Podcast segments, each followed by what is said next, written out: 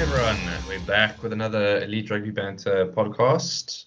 I am joined by my two regular co hosts, and you're back from the Rhino Run. How are you doing? Those legs recovered? They, they did take a day or two. There's some very interesting footage of me wandering down to a hide. And when I say wandering, I very much mean hobbling, waddling, scraping myself along the floor. Um, but yeah, no, otherwise back in Cape Town and, and all in one piece for the most part. So for our, for our international listeners, the Rhino Run is kind of like the Bull Run in Pamplona, where they just let some some animals out and everyone has to basically, you know, get out the way. Is that is that roughly how it went, Dan? Except it's not just rhino. There were giraffes, zebra, impala, Sure. uh, wildebeest. There's a lot of stuff running at you that you had to dodge. We had to, at one point, we, we ran around a corner and there were a couple of lions chilling there. And they, the marshals were very, um, marshals being the game rangers, were very skittish about us staying too long to try and watch them. They're like, no, guys, you, you're meant to be running. Like, run. How Don't long at the is the run? I am Uh, bit it's ignorant. 21 Ks on Saturday, 15 Ks on Sunday. Yeah. But quite, quite a forgiving, quite a forgiving uh, course, which was nice. And they had Amarula shots halfway through, so that was that was great. that sounds like That's how you like, know it was a serious event. That sounds like a like a South African version of the beer mile run. Did you did you guys Yeah, see like that um that video of the guy in the US that broke the world record for the beer mile? You guys know what that is, right? with one- with one shoe. Yeah, Yeah. oh, okay. I, it was very impressive. Oh, nice. insane. And Phil, how are you down there? He did like a 430 or something, which is like insane. No, really insane, crazy. Yeah, I am nowhere near those sort of uh, times, but I'm good. I'm enjoying some good Cape Town sum, uh, winter weather, but it's sunny here, so yeah, had a good weekend. It's it's yeah, we we're doing an unusual thing this week in putting out an episode on Sunday night. We usually wait until Tuesday when we have uh, squads or team sheets. So we are doing something a little bit more hot off the press, sort of lukewarm off the press, because we've had a, a 24 hours or so, 22 and a half hours to digest the Springboks Argentina game. But there was a whole lot of other rugby this weekend, lots of international uh, games on the go start with some of the smaller games, perhaps. Um, the USA beat Romania 31 to 17. Uh, and you said you were a little bit surprised by that result. Yeah, well, USA lost out to I think it was Portugal uh, to qualify for the World Cup. So, you know, and Romania obviously in, in the very tricky pool with us, Ireland, Scotland, and um, Tonga. And so, yeah, the fact that they're not even beating the USA, who haven't been great the last couple of years, is bodes very poorly for them. Yeah, they've got a tough run in the World Cup. Uh, I don't know if they'll get a win at all. Smart Money says probably not. And then I think you Fiji. can very comfortably bet on them not getting a win. Ah, yeah, I think it's it's probably one of the safer bets of a pretty otherwise uncertain World Cup. Uh, Fiji beat Japan 35 to 12, so that's quite a significant result. Phil, do you agree? Yeah, it's not looking good for Japan, is it? They are um, not in good form at all. We've spoke a bit about how they hadn't really had good competition like going into this year, and now that they have played in the Pacific Nations Cup, it's not going particularly well. They lost to Samoa, I think it was, and or, and now they're losing to Fiji by not just a little bit. 35-12 is quite substantial. Although uh, Lappies Labuschagne got an injury in the, I mean not an injury, a red card in the seventh minute. So perhaps that's a factor, but still, apparently Fiji also had three disallowed tries, so the score could have been a lot worse. And perhaps it's good for Fiji. I mean they obviously in a group with Wales and Australia, so perhaps they'll be licking their lips. Yeah, we're I don't think it's the second second red card in two games for, for Japan. So Yeah. also something a bit concerning there that that seems to be a recurring issue for them. do you do you know Phil what uh, Lappies's red card was for? It His um, shoulder to the head contact. Yeah, it Same. was, and it was one of those that wasn't obviously uh, like it wasn't intentional or anything, but he went in too high. So these days, you know, if if and the, I think it was similar to the other red card. So Jamie Joseph had a comment afterwards saying that these they've had red cards which are not malicious or anything, but just um, bad technique. But that doesn't matter. I mean, if, I mean, You that, have a bad that- it's technique. awkward him saying that considering he's the one meant to be coaching their technique. exactly. So there's there's no sympathy these days from you know just bad technique. It's the coaches have to get it right, the players have to get it right. So if they don't sort this out, they have they may blow a really good opportunity because they are in one of the easiest groups to make it out of, and they are the second seed in that group. So we'll see if they can get past England and Argentina. It it's, it's really like interesting. It. Also, reading the comments from the Grant Williams incident, where they like it was reckless and dangerous, and you know put the guy at severe risk. But at the same time, we acknowledge that this is just how coaches coach, so therefore we're giving it a low entry point, and that's why I only got like two weeks for almost killing someone. It was like a really, really weird like dismissal of the responsibility, basically saying it's the coach's fault, so therefore the players can play on. It was such a bullshit uh, little thing that they came out with. Yeah, that made no sense to me. Like that's that shouldn't be there on the reasoning at all. It shouldn't be a part of the influence. Yeah, but if it is the case, then you need to be like, cool. Well, then there needs to be some follow up with who's responsible. You can't just be like, well, the coach just coached that, so you know, yeah. fine. Like there has to be some kind of, and now World Rugby are going to tell coaches to not coach together. There's got to be some addressing of that kind of action because I mean that's, I mean I don't know if anyone's heard what the, the update on Grant Williams is, but I mean there was a sickening clash. As far as I know, he yeah he was obviously out for this weekend and didn't travel. He had a mandatory two week stand down period for the concussion, so he has nothing more than a concussion. But as we know, those can be okay. more long term but uh, yeah. he is available for selection as far as I know. Yeah, shame, poor guy. Um, two weeks seems like a very pitiful ban for that collision, uh, as we well, said. Well, they're, they're both out for the same number of amount of time. yeah. yeah, exactly, exactly. And and Grant Williams missed an extra game because he couldn't play the entire game. So, uh, in fact, Grant Williams is out for probably longer than Juan Cruz Mallía, which makes no sense. Anyway, um, moving on to other results. So uh, Samoa beat Tonga um, by an unexpectedly large margin, 34 to 9. Both sides stacked with uh, experimental ex All Blacks. And your feelings around that result? Lots of very strong feelings that I'm going to try and keep buried. because we've got a lot of other stuff to talk about.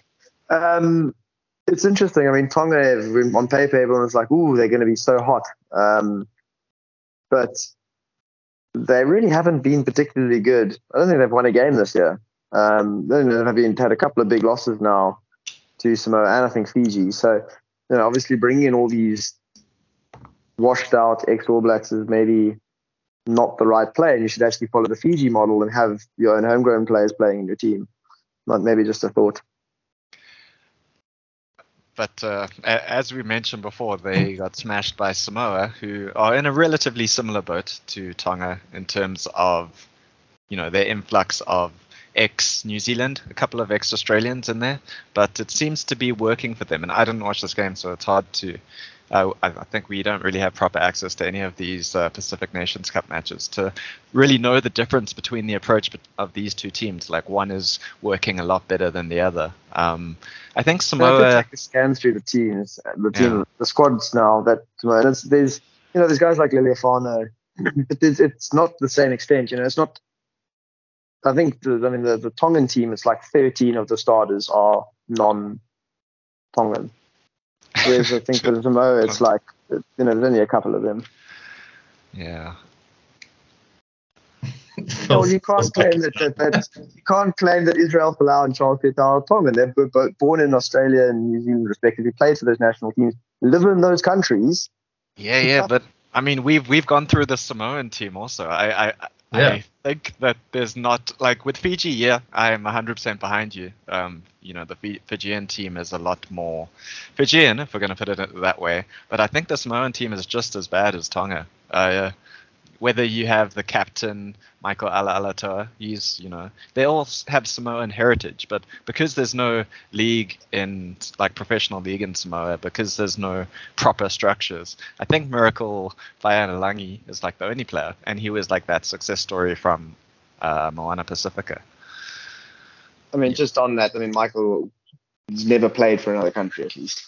That's true. Maybe that's that's that's kind of what I mean. If you look, just looking through the squad now, the guys that have played, been kept by the countries, off the top of my head, is I think Lealiifano, Uh, Sopoaga. obviously. Uh, I don't know if Tamatene ever got a cap. Um, Lua- you've got, Lua I think Tua. the big ones are Luatua um, and like Charlie Marino. So it's you know there, there's a there's a couple, but it's not it's not the same extent. But That's I mean, I'm not, I'm not forgiving Samoa for it either, but it's just it's it's not the same kind of. I don't know. My, anyway, my my reading try, of that try is not to get too.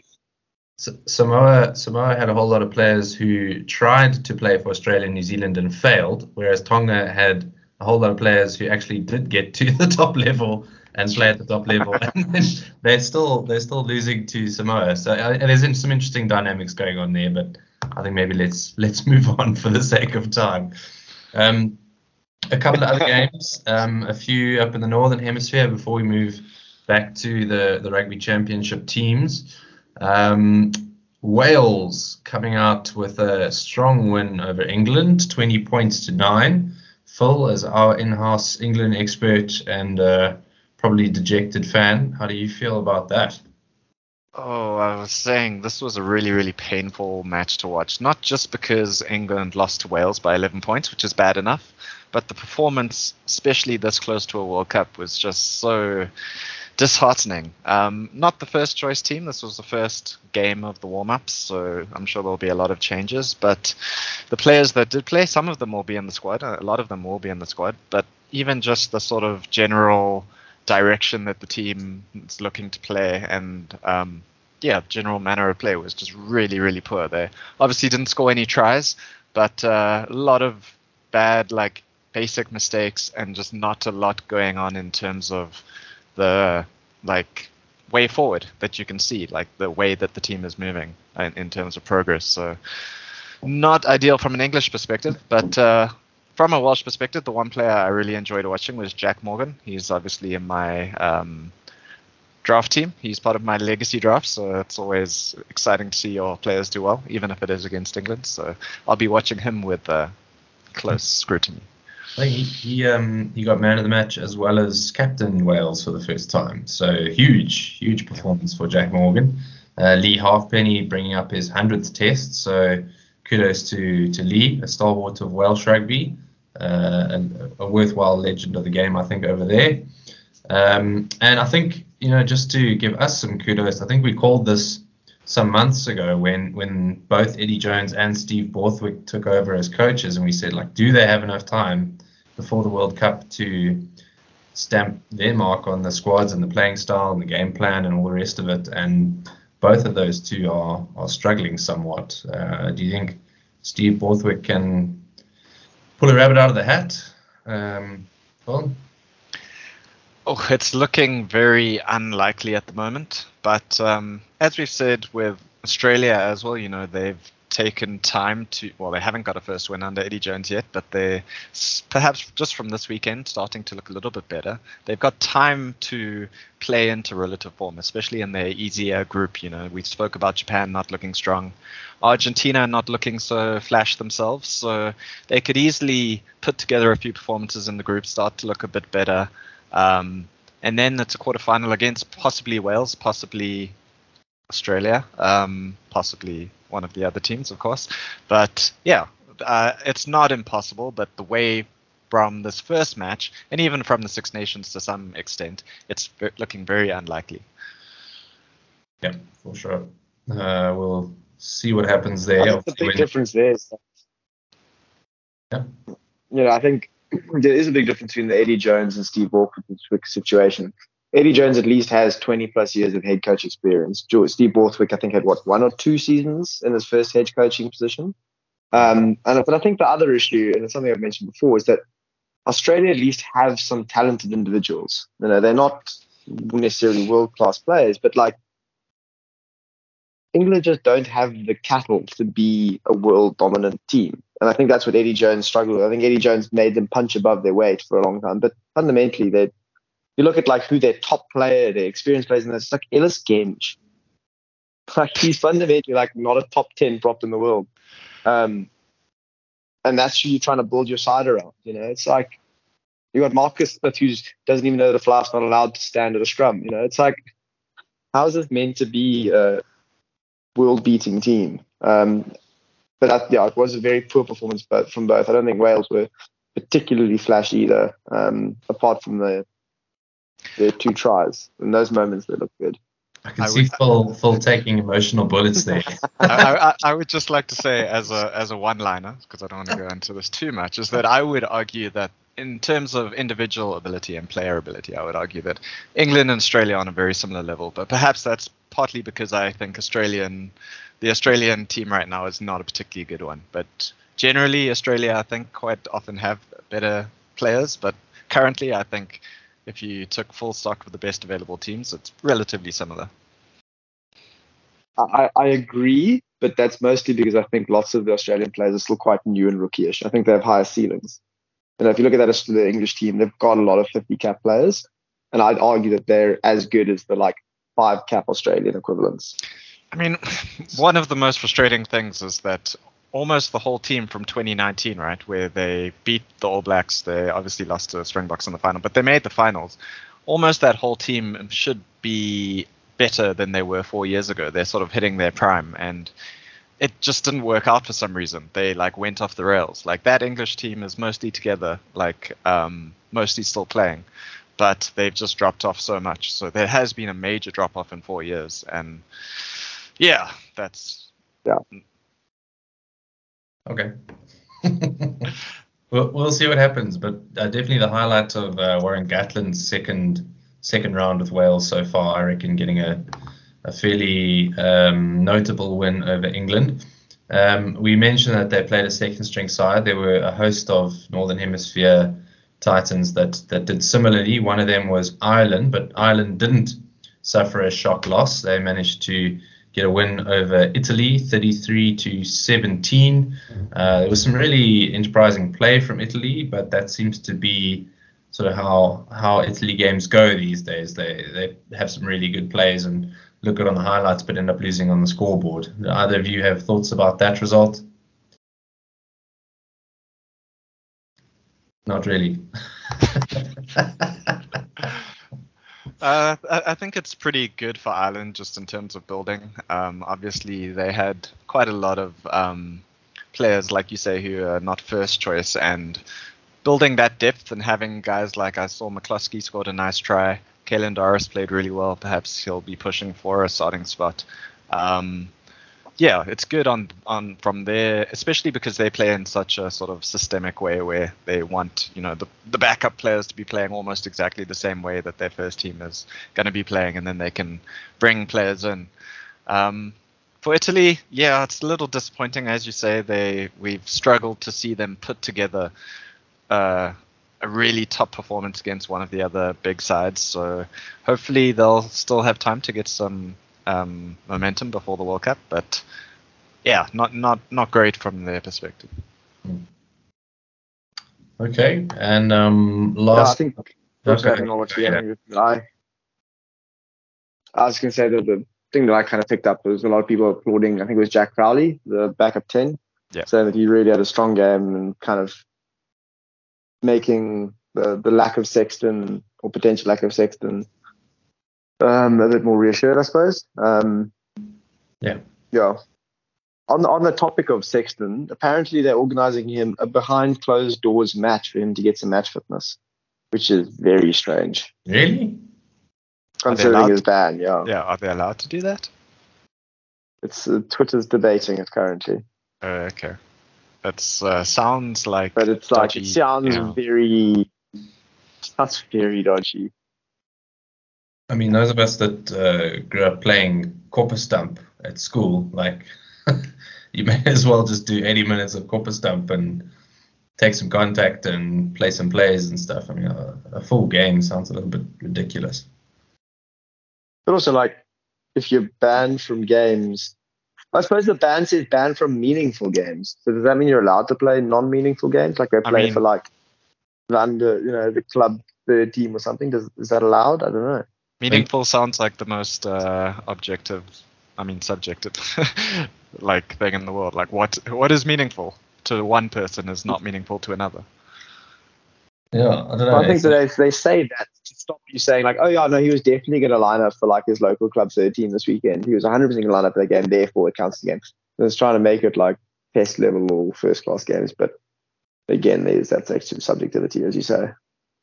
He probably qualifies for like the Ireland veterans side, like the Ireland Ireland legends.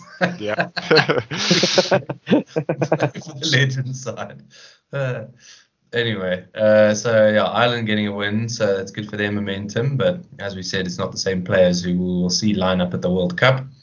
Uh, probably the most, I think, influential Northern Hemisphere result was in the Scotland France game, playing in Glasgow. They usually play at what, what, what, happened in that game, Andrew? Um, Scotland got a famous win uh, against France, 25 to 21.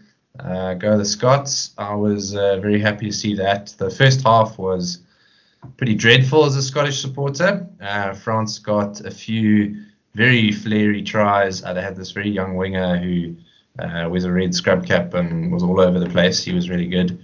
I can't remember what his name was though. Oh, it's, it's, even hard to pronounce. Um, I yeah, have it in front of me, but I'm scared to get it wrong. Yeah. I just decided to stay away.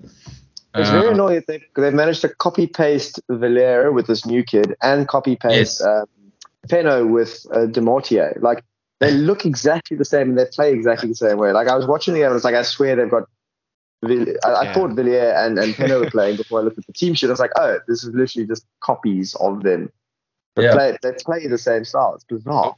But one of yeah. the scary things also, so, sorry Andrew, I'm interrupting you quickly, no, no, is, is, just the 30, that 13 and 14, the both youngsters. I'll, it's I think it's Gailleton and Bielle-Biarrey, the two players. They both were eligible to play in the under 20 tournament, but they held them back. So France won oh. easily. Oh. They smashed Ireland in the final, and they held back their two players so that they could join the main squad. So that's kind of scary going forward. But uh, yeah, carry on, Andrew. Sure. Uh, I didn't quite realize that that's pretty insane. French rugby is on such an up at the moment, but um, they suffered a loss to Scotland for the first time in forever. Um, Scotland played. oh hi. uh, Scotland played a full strength side. Interestingly, uh, I think Scotland and, and maybe maybe Italy. I'm not exactly sure. Played played full strength sides out of the Northern Hemisphere teams. Um, they, like I said, the first half looked very disjointed. I feel like it was fairly evenly matched, except for the scoreboard. The French did score a few like tearaway tries, um, but I mean it was all due to them. But in the second half, Scotland really uh, kicked on and, and hit a gear and found some cohesion and looked really good. Blair Kinghorn at 15 in particular, I think he was actually player of the match, but he he looked really really slick. Yeah. Um, similar sort of the sort of effect to I feel like a Damien Willemse at 15, like a little bit of X factor, a bit of pace, um, beats a few defenders. So he's looking really top notch. Finn Russell doing Finn Russell things.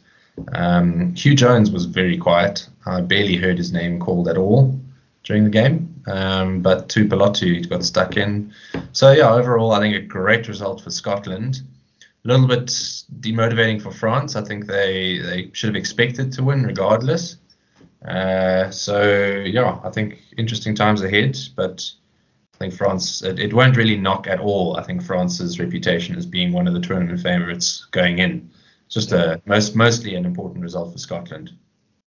I mean, Galthié came out and said as much, saying that the, the result really doesn't stress him.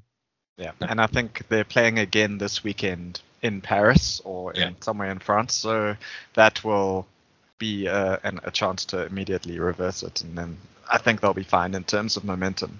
Um, one of or one of the players that I really enjoyed watching and have enjoyed for a while is Darcy Graham. He was again like electric every time he got the ball, just looking to make something happen.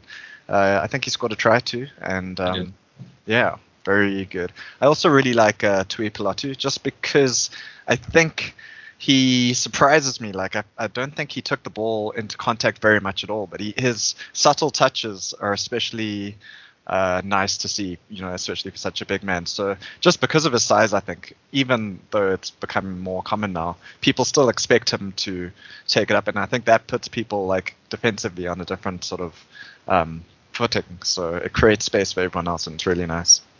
I think if you have to commit numbers, because if he does choose to run it, you know, you can't be standing off him. So you kind of, it's the same thing with Nonu, you know, like the fact that he was such a singular running threat meant that when you did play his other tricks, they were so much more effective than just like a standard distributing 10. I mean, distributing 12. Yeah. Um, and it's, I think, you know, you saw bits of that with SNAs and with the Springboks. Like also, you know, commits a lot of bodies, but he's got some of that deftness of hand and foot that he can bring to the table, which is, you know, quite, quite effective. Hmm. Yeah, I mean, Darcy Graham is playing like a, a Cheslin Kolbe kind of role for, for Scotland. He's that small, wiry, like punch above your weight, uh, can do something out of nothing, uh, kind of kind of outside back. So it's really exciting he can play. And then of course he's complemented or contrasted on the other wing with um, Duhan van der Merwe at uh, like 1.95 meters or something stupid. Um, but he didn't have the most outstanding game. But yeah, that is the Scottish first side. So good result for them. Historical, I think, if nothing else, and good good momentum for the World Cup. I think uh, before we move on, just quickly, yeah, the one thing that happened, which could be of consequences, Zander Fagerson got a red card, and he's, I think he's first choice uh, loosehead for them at the moment. So he, or tight head, sorry, uh, Schoeman's uh, loosehead. So if he gets a ban of more than two matches, he will miss the Springbok game. So very interesting to see what the what they come up with. So he's going to get two weeks then. Let's be honest. But I, I think he's got. Um, he's done like almost exactly the same thing before in the Six yeah. Nations to Alun Wyn Jones, and last time he got three weeks. So it would be really, really controversial. But like you say, and but not the, surprising if he gets two weeks. completely irrelevant. yeah. So we'll see what happens. Yeah. Yeah, I, I would have had a, a, a really roller coaster weekend if it was um, URC draft because I've got both Fagerson and Schoeman and Schoeman had a great game and scored a try, and Fagerson got a red card. So contrasting fortunes there. Um, the interesting thing is that I think the likely replacement for Fagerson as starting um, tight head is Veer So we could have Pierre Schoeman and Veer playing against the Springboks, along with der Merwe. Veer still going, huh? Yeah, he's still in the mix. Crazy. All right, we're happy to move on uh, to the Rugby Championship sides. Of course, the Rugby Championship is finished. The Bledisloe Cup is, well, it was still ongoing until the weekend. Um, New Zealand fielding uh, sort of A minus slash B plus side. Um, they rotated in a few of their players who haven't got as much game time recently, uh, and they went behind early um, in the first almost not almost off the kickoff, but not quite. Uh, Australia managed to get a try and then a second try within another few minutes. So they were immediately on the back foot, New Zealand, and had to pull together as a rather uh, a lot of new combinations and new players playing together. Shaun Stevenson getting a debut. Um, did either of you catch uh, catch this game at 4 a.m. in the morning? I assume not. I did not wake up at four o'clock, but I managed to catch it when I woke up many hours later. Um, but yeah, I enjoyed the game. I think Australia were very much improved, and to me, it looked like they the combos that they selected for this game seemed to be a lot more on point. Um, if I look at the loose forwards, I don't understand maybe injury, but maybe some other stuff why Fraser McReight hasn't been being picked more regularly so far. But he, for me, he's their outstanding number seven um, by quite some distance. I think he's much better than even Michael Hooper these days. Tom Hooper had his best game so far uh, out of out of his three games, which maybe there wasn't a high ceiling, but he had a really really strong game. He um, I think he made 18 tackles without missing any. He obviously scored a nice try, but it was also just. I was insane. He, he was just like effective as a ball carrier, which I haven't seen um, in his previous two matches. And Valetini obviously is one of their best ball carriers at eight. So that trio was really good. Um, and then having, I think having uh, Frost together with, I can't remember which Arnold it is, one of the Arnolds, Richie Arnold. I was going to say the one with an R, but yeah. Um, I, I think it helps because if you have Arnold and Skelton, I think they're both too sort of big, if that makes sense. Whereas they, it, with Frost, it, it it uh, has a little bit more of a dynamic makeup of that second row. And then Bell again was really good. Porecki went off really early, so it meant Matt Faessler had a lot to do. But the and what's his name? Um, Pone Fa'amausili. I think he was actually really good until he had to go off injured. Um, they asked a lot of him, but he stood up for that first half especially. And they just dominated the first half, to be honest. They had almost all of the ball, and they managed to, you know, starve New Zealand of any attacking opportunity. Yeah, uh, Fa'amausili's injury is a is a fairly big concern uh, to Australia. I don't know how serious it is, but he he was already like a third string, you know, in his position. So not that much depth to cover him up. But uh, as you say, I he think Harry take, Johnson Holmes is also injured, huh?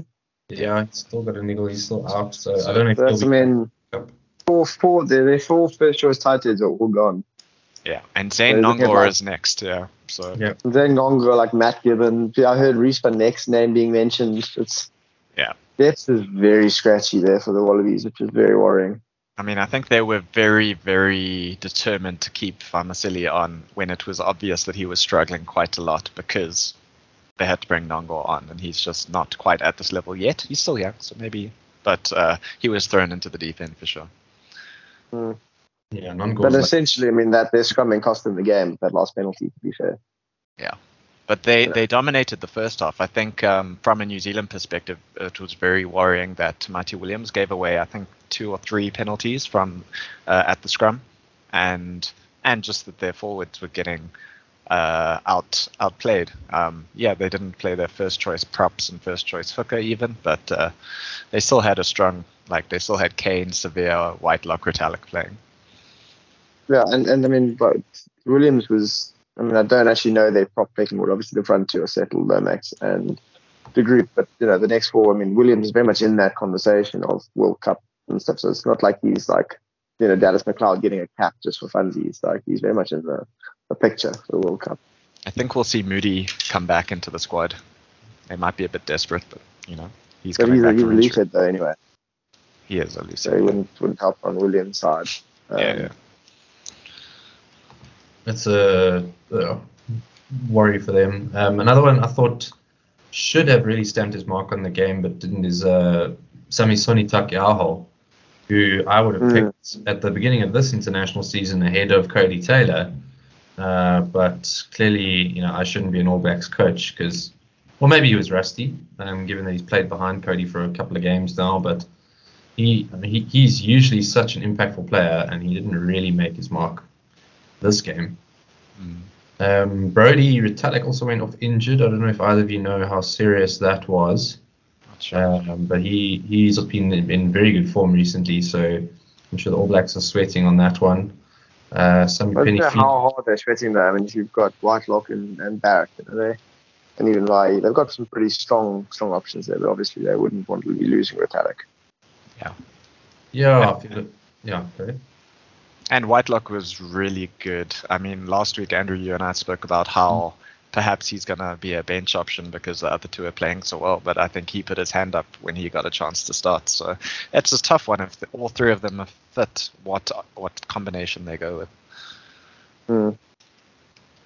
Yeah. Um, another who didn't shoot the lights out was uh, DMAC, Damian McKenzie, who had a chance again to stake claim. I mean, I, I'm not going to say that he's in contention to overtake Richie Mo'unga as first choice fly half, but um, yeah, we expected more, especially after he he started off the international season so well, um, playing uh, playing at fly half. So, a bit disappointing for him, unfortunately. Uh, Braydon Ennor went off injured. Um, Leicester Fainga'anuku had some some sort of Fainga'anuku type runs. Um, and yeah, Sean, Shaun Stevenson got a try on debut. Apparently, he scored a try on debut for every single professional side he's ever played for. Like, That's a including, cool stat. yeah, including Six out of six. That's Yeah. mental. yeah, That's Ma- very Maori All Blacks and Chiefs and Waikato and all sorts. So it's Get pretty, get get him to a shitty team and see if he can do it again.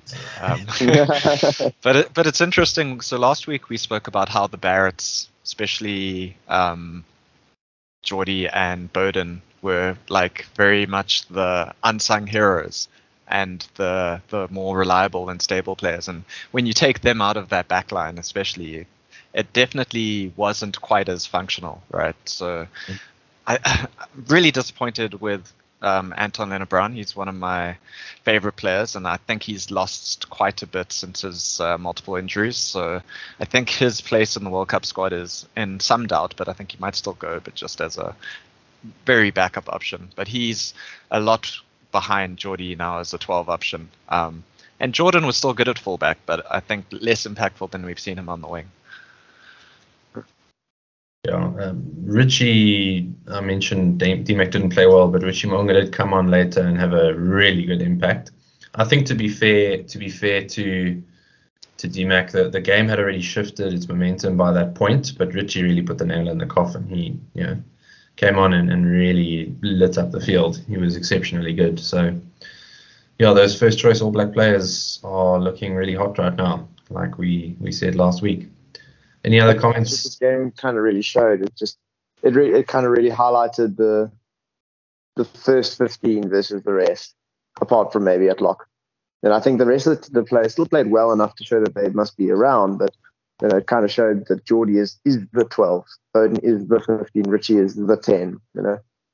Yeah, I'd agree with that. I think one player who who has a chance, who started this one, is Fainga'anuku. Um, mm. I think he's be- a better option for me than Clarke, but maybe not Telea because they they have played Telea at 11, so perhaps Telea would be first choice 11. But um, I think he has a, an opportunity. With Stevenson, it's a bit uh, tough. If you saw like both of the first two tries, those early two tries were both on his wing, and he wasn't directly at fault for either of them, but it was still a relatively soft attempt. You know, and I think he can get targeted in like that defensive role. So I don't know if they'll back him. It'll be interesting to see their squad coming up this week. Yeah, for sure. Uh, from Australia's side, just some last comments. Um, Tate McDermott captaining them for the first time um, from scrum half. I think that was a surprising call given some of the other players in the in the lineup, but things seem to go okay for him. And uh, his halfback partner Carter Gordon, I think, looks the real deal.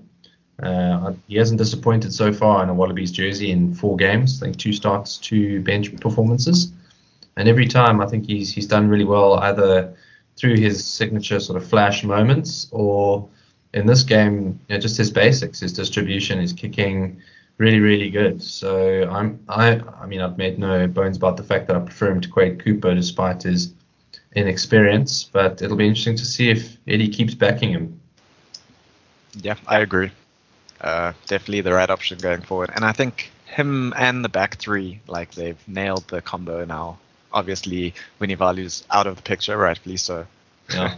um, but the Koroibete, Nawangani Tuase, and Kellaway were all really good. Um, the centers, I'm not 100% sure about. Kerevi is nowhere near his best where we've seen him, but you know, also Rusty hasn't been playing at the top level. And Petaia is Petaia. You know, he he has moments of brilliance, but he seems like, especially as a 13 where they're playing him, it's because he's such an unstructured player. Like having him on the wing or even a fullback is a little bit less risky than having him in such a important position, I think. Yeah, uh, just just good to see the Wallabies playing some good rugby because we've seen we've seen some rather abject performances from them in the last few weeks. So to see them just getting some good phase rugby together, some good set pieces, a little bit of spark here and there, but generally just playing good rugby. I think that'll be very encouraging for Eddie Jones. Looks like he's trending the right way, but we've also discussed he's got some very difficult games before the World Cup, uh, and then he'll have a chance to play himself into or play his team into form during the pool stages, um, but hoping they don't slip up, obviously. So yeah, Australia in an interesting place right now. All right, and then uh, lastly, just for the weekend, uh, on Saturday evening, South African time in Buenos Aires, the Argentinian capital, the Springboks played Los Pumas. Uh, it was a rotation again for the Springboks against a mostly first string Argentinian side. Martin Bogado coming in for Juan Cruz Mallía. Otherwise, not too many other sort of terrible losses in, in player quality. Uh, and the Springboks coming off a one point win, I think, were um, people were a lot, a lot, less confident this week in number one in away win, but number two, the team that was put out. Uh, but obviously, as uh, history tells us, got a, a good win, 24 points to 13.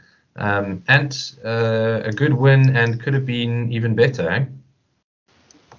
It's weird. I don't know if I'd call it a good win in many metrics beyond the scoreboard. I mean, obviously, it was fairly comfortable in the end. And as you alluded to, you know, we had three disallowed tries. We, you know, missed 11 points at goal. You know, we had, could quite easily have put 40 points on them.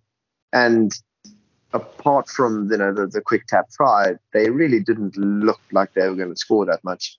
Um, so, you know, you look at it from that perspective and it's quite positive. But at the same time, I don't think you can say we played particularly well. You know, I think Canan Moodie obviously had a very good game, but apart from him, I don't think anyone was really exceptional. Phil, your thoughts? Yeah, I think it was definitely um, overall a better game for the Springboks than the previous week. But that first half, and especially at halftime, I think the mood and the general you know, thinking of most Springbok fans would have been pretty negative, but they came out super strong after halftime, scoring those two quick tries.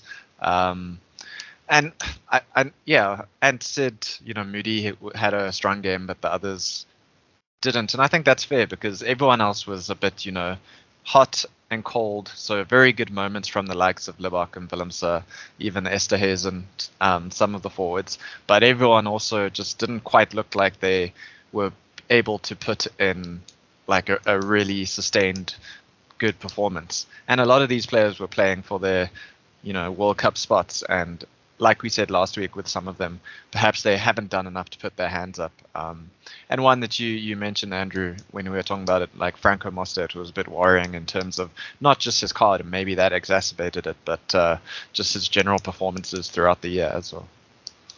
Yeah, he used to be Mr. Utterly Reliable, like the, the donkey workhorse uh, kind of player. Uh, just like no, very very low error rate gets through a whole lot of work won't light up a game for you but will do a job complete like 100% reliably. And we're seeing him now you know falling off tackles not being as impactful not well disciplined um, losing line out ball. Uh, so yeah very worrying from a springbok point of view because he was a uh, and a very important part of the bomb squad um, allowing us to to play an extra loose forward obviously covering lock uh, as well as as blindside flank. So yeah, not not sure how I feel about that one. Um, there isn't really a, similar replacement for him. I mean, Pieter-Steph is also a blindside slash. Well, he's not really played lock much at all uh, in recent times, but he could if if called upon. Um, we don't. I guess we have the likes of Deon Fourie, who covers two two positions in the squad, Jean-Luc du Preez, who incidentally had a flippin' brilliant game off the bench. Uh, two really clutch uh, steals. he could fill that role as well. But um, yeah, and I think. Do you think? Do you think Franco is going to still go to the World Cup and do the? Do the I mean, the, the, the, smart money has to be on Franco going, just because he's obviously got the experience and been in the squad. And you know, Jean Luc only got 30 minutes or 25 minutes, whatever it was, to prove himself. But then I think Jean Luc showed that he's got that hunger and on the, the prem. I think that you know, a lot of criticism used to be leveled towards him that he didn't have ground. In, a lot of the um, he has added to that that game. So I still think it's long enough for him to go, but I, I'm more being a fan. I like a very carrying blindside, even back to like John Daysel days. Um, you know, so I do do a bit of a, a favourite for him, but based on this performance, and I think he's he's definitely muscled his way closer to the conversation than I think maybe people would have had him uh, before this match. Um, but I think it's going to be a really really interesting mix, and a lot of it there's going to be a lot of really swing positions in the squad, um, depending on whether they go for 20 forwards or 19 or 18, etc. Do they go for five props and five locks, or six props and five locks, and then you like go down Lucy. So you know, I don't, I definitely don't think the door's closed on him. Um, it'll be interesting to see. And even if he does go, you know, how much game time will he actually get? Yeah. Yeah, I would say that like Jean-Luc du Preez is the the best option to potentially replace Franco Mostert. I don't think he's quite been bad enough that he's not going to get included at all in the squad, or even probably in the first 23 against Scotland. Um, he hasn't played that much this year, and I, if I'm not mistaken, his Japanese team is not very good either. So he he, he doesn't play at the top level, I think, in Japan, um, which is not a good excuse because you know that's not that is something that he has a bit more control over.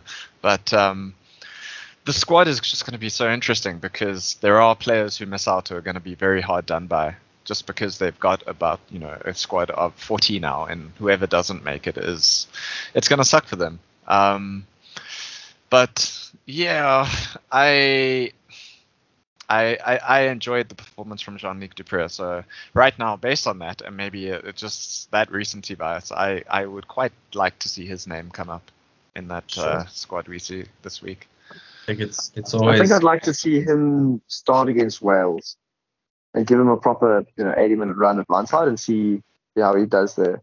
And know, But especially after this weekend, you know, you saw Wales such a strong loose forward trio. It would be a very good test. But I think he'll only play against Wales if he makes that final squad. So Yeah, fair. it's always it's always going to be a question of you know who does he go in place of who do, who do you drop instead um, Phil do you think uh, Canan Moodie's done enough to stamp his or book his ticket given I that mean- he was fringe Yeah, I mean, if he hasn't, then what else did he need to do, right? Like, Oh. like, like we said, he was probably the top uh, performing Springbok from the weekend. Um, I think he showed enough, but he also showed a point of difference. Like, if you think of the 14, he's behind. He's behind Colby. He he's not like the same sort of Player as Colby, but just a little bit weaker or a little bit less experienced. He's a different type of player, so I really like that because you know options depending on who you're playing against, different potential game plans.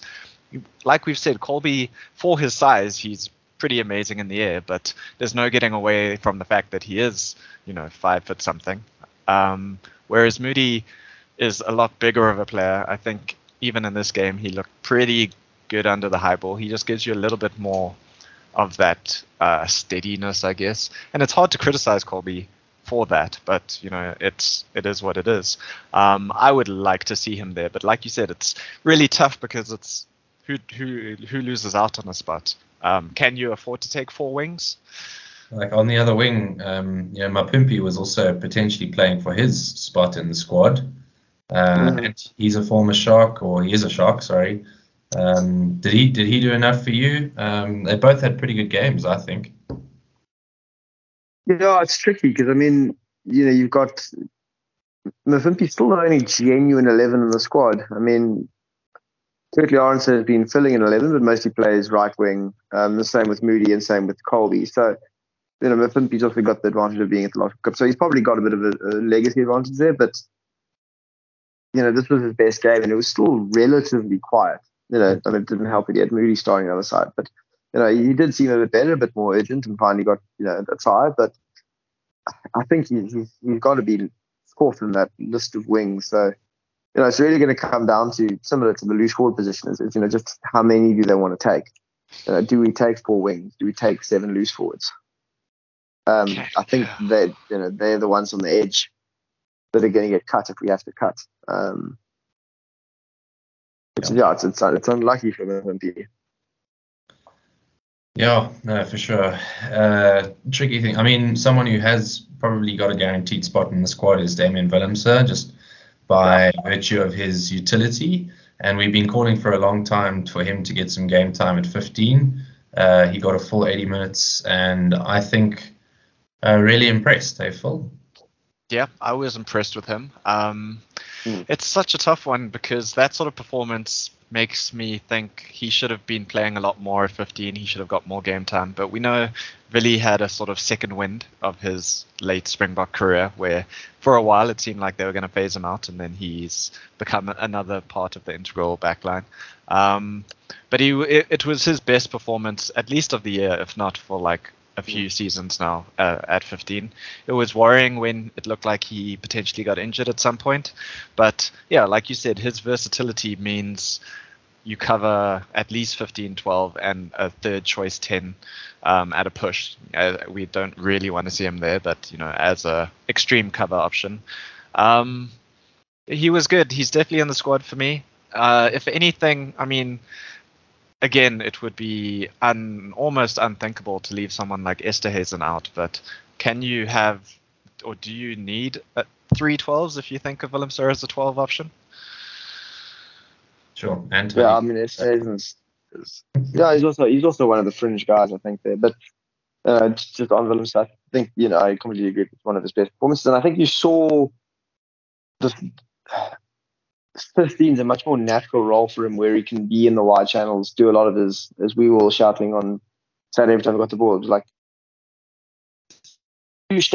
like take away that responsibility of trying to distribute and things. Just kind of like because he's always been a step first, pass second player which is great for the wide channels because he can try and beat a guy with his feet, and if it doesn't work, he can just shovel the ball on. And I think that's what okay worked for Mapimpi's tries. He like kind of got half on the outside and then managed to pop a ball, and like that's what he's good at. And you, and you know you, you see him occasionally, even in this game, still giving the ball at kind of ten, and he's still trying to step his way to just run sideways. And you know he, he's a big boy and he's got good feet, so he still you know doesn't necessarily lose the contact, but it's just it kind of stalls your attack for a phase. Um, so I think yeah, playing from 15 is definitely a much better position for him, mm. um, or even 12. Yeah, I mean there was a there was a time in the game where Manie Libbok was struggling, and I think a few people were wondering whether or not Damian Willemse would either take over 10 or at least take over goal kicking duties, because Manie was having a terrible time. I think it was two out of six at one point. Uh, but I think you know from my perspective, letting Libbok refine his sort of compass and get his confidence back rather than ending the game on a sort of uncertain note, I think was really important. He is a confidence player, but you know, given that he, if we'll, we'll see what Pollard, what level Pollard is playing at when he comes back, but seeing that he is our sort of second choice fly half, it is worrying for him to leave so many points out on the field. Yeah, that's a very big stress. I think you know that's why I was very impressed with Deon Fourie's captaincy when he took over. Um, you know, they continued pointing for post, and I think it, it probably was good for Libbok. But it's worrying that we've only really got one properly test level kicker in the squad. Um, I'll still mandate that I think Jayden Endlicher can do a job, and he just needs the chance. Um, but yeah, it's worrying that, that Libbok's kicking at what 65% of the Springboks, and even his URC form was 75% or something this year. Yeah, certainly uh, a, a, point of um, worry for the Springboks, and we're just not sure on Pollard's recovery. Um, it hasn't sounded amazingly positive, but I'm sure we'll see in the next few weeks. Yeah, he has to. He has to play against Wales and New Zealand. You'd think you know, in order to have a a decent decent shot at getting into form in the World Cup. And same probably goes for Siya. I mean, we've been a lot more positive about Kolisi's recovery, but he needs game time and he needs to be tested in you know, match situations. They're, they're, both 100% going to France, but um, it's worrying from the Springbok side that we haven't seen them playing. All right, both just yeah. That's great. yeah, but I, but I think I think some of the, one of the trickiest questions coming out of this game is outside centre. You've got Lukhanyo who's been a bit out of form, but obviously facing a little bit of an injury now. But I think Kriel had one of his better games at outside centre I've seen him play.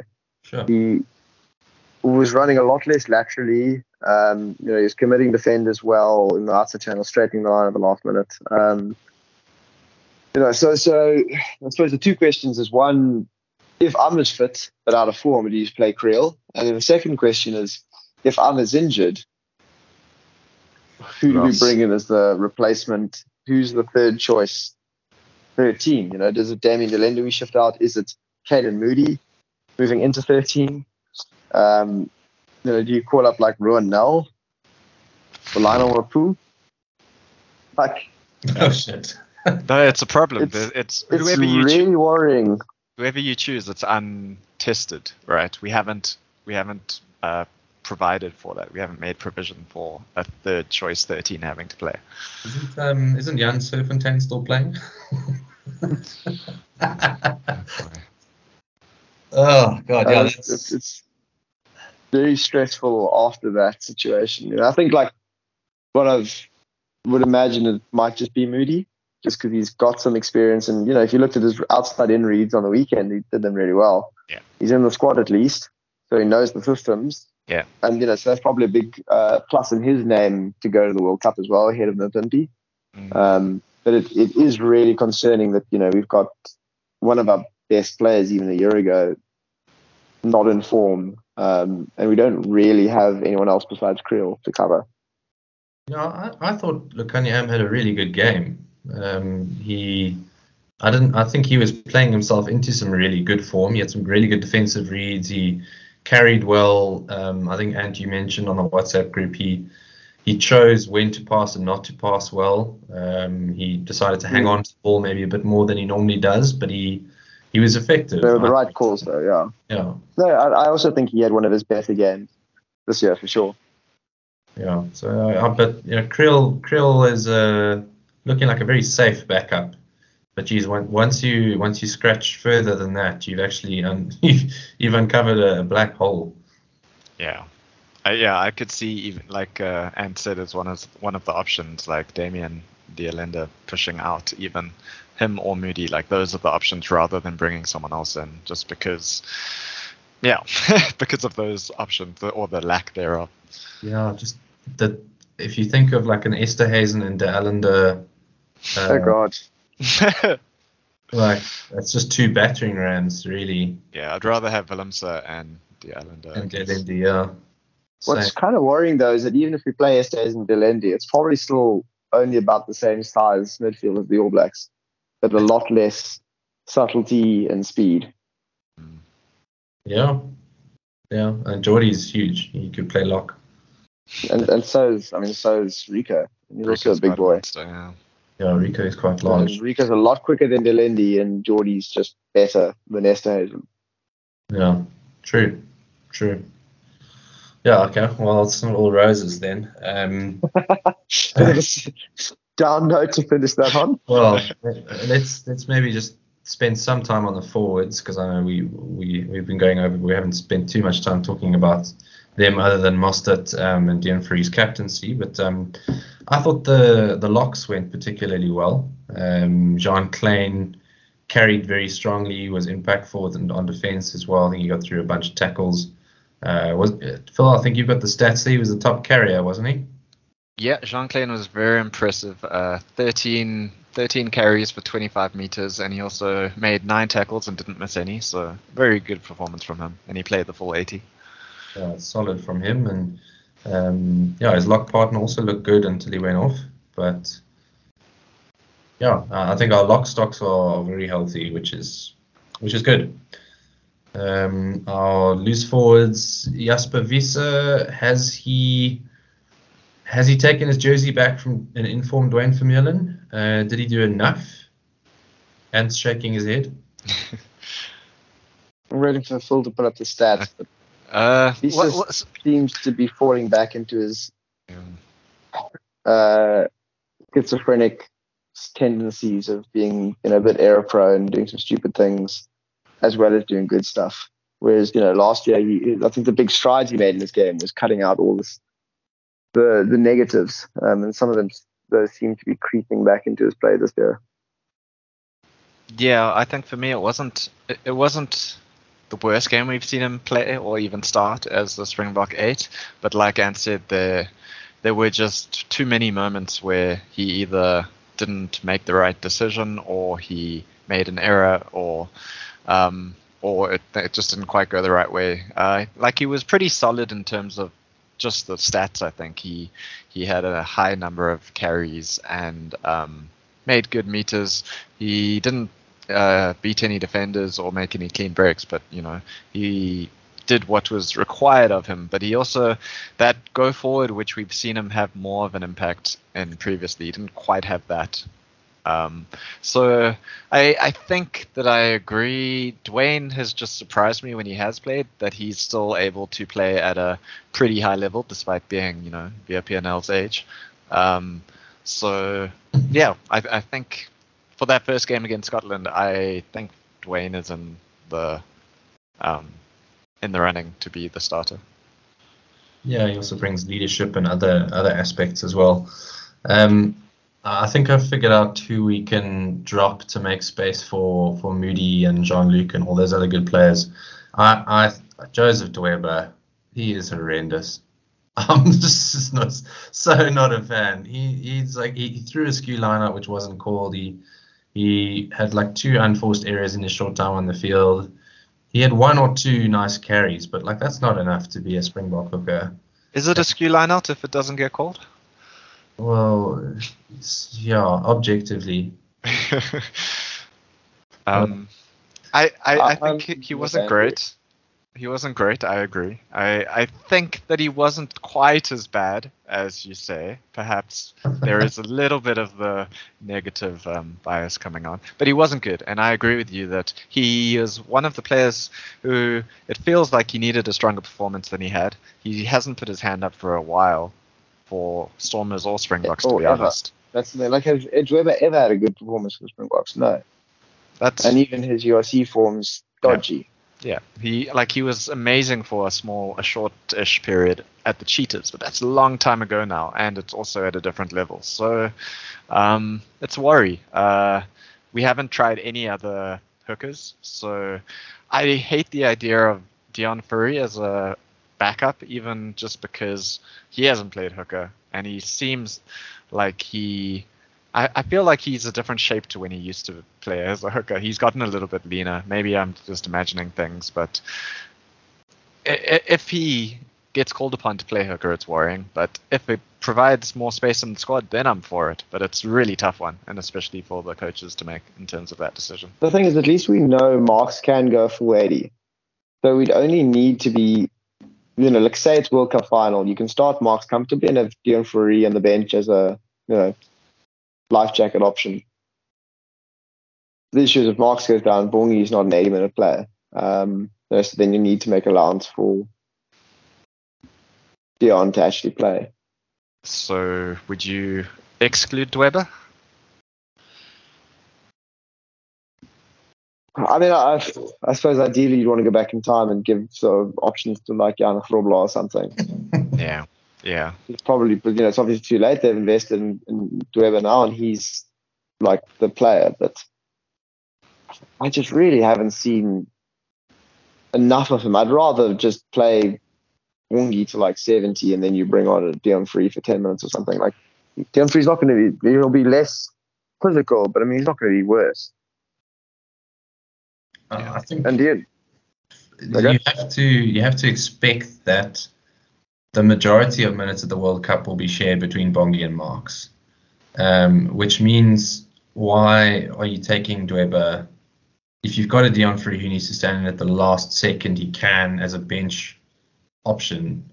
But if those two are going to play all of the games for you, I mean, who who who starts, who benches doesn't really factor into it um, why are you taking Dweba? Like when you've got other players, if if Bongi Marx gets injured, sure, Dweba's on a plane or he's already in France, you know. Yeah. Um, why why take him in the squad? If you think about it, I mean, how much did Brits actually play at the last World Cup? I mean, he captained that one match from number eight, mm. but how much did he actually play at hooker? I don't yeah. think. I mean, he I, didn't didn't feature in any of the five big games and in one of those small games he played a date. So like, yeah. you're really looking at whoever only played hundred minutes or so max. Yeah. Yeah. it's. I mean, it's an interesting I one. That's worth it to give a plane ticket, as you say, Andrew.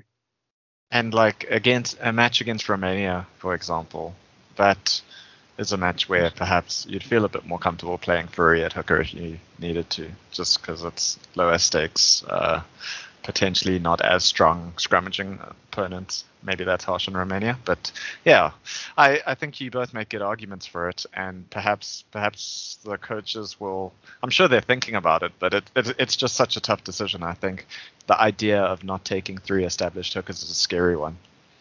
Yeah, established is maybe the key there. Though we don't have three established hookers anyway, so. yeah. Yeah, I think that's the point I'm trying to make. Um, yeah, there's probably not too much more to be said about this. We had two props who I thought it was good to get game time, but uh, and I'd like to see both of them potentially going to the World Cup if there's space, but they didn't shoot the lights out. I think we pretty much know who our starting props are, uh, so not much, you know, new information there. Anything else that you guys want to bring up about the game before we close? Yeah, I'm annoyed that we didn't score another six points uh, and take the number three ranking from France. Especially if you think about the um, not just the missed kicks, but also the held up over the lines. Those two were, I think, just really irritating, just because it's like they didn't try to do something a little bit different. It was just you know keep pick and go, pick and go with not even a little bit of variation or a little bit of um, you know something like slightly changing the point of contact or shifting the focus a tiny bit. It was very much just pick up and go pick up and go which makes it super obvious. And unless you're completely going over without anyone it's easy to get under the ball. And because of the change in rule where now it's a goal line dropout compared to it used to be well you get the ball back and have another chance with a 5 meter scrum i think there needs to be better awareness about that from not probably just from a coaching perspective too, because I'm sure if it was mentioned enough and coached enough, it wouldn't be happening as much. So that's a point which I think needs to get sorted out a bit. Um, but also, yeah, I, I, was impressed with Steenekamp when he came on. I mean, he's mm. unlikely to go on the plane because he's probably, you know, seventh choice prop on both sides. On each, you know, if you put them together, but uh, he didn't put a foot wrong, and he had a very, couple of very nice scrums and some good touches too. So I think if if needed, if we if Ox is struggling to recover or if someone else gets injured, I think he looks like a pretty good option to have as uh, you know as a backup. Yeah. Okay. So that's our wrap up of the first round of I guess the World Cup warm up matches in earnest. Now that all the competitions have finished up. Uh, things are looking very, very interesting, and they're only going to get more interesting from here on out. So, uh, later this week, we're hoping once the Springbok squad is announced to put out another episode dissecting that for you, giving our views and opinions, whether you like them or not. But I guess since you're listening, you like to hear what we have to say. So uh, for for the three of us, I think that's it. Uh, any parting shots from the two of you?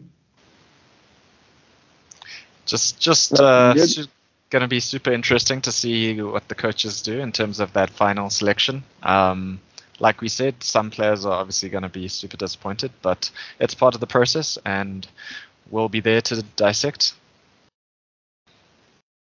Cool. Things only get more exciting and interesting from here. So we'll catch you again later this week. Cheers.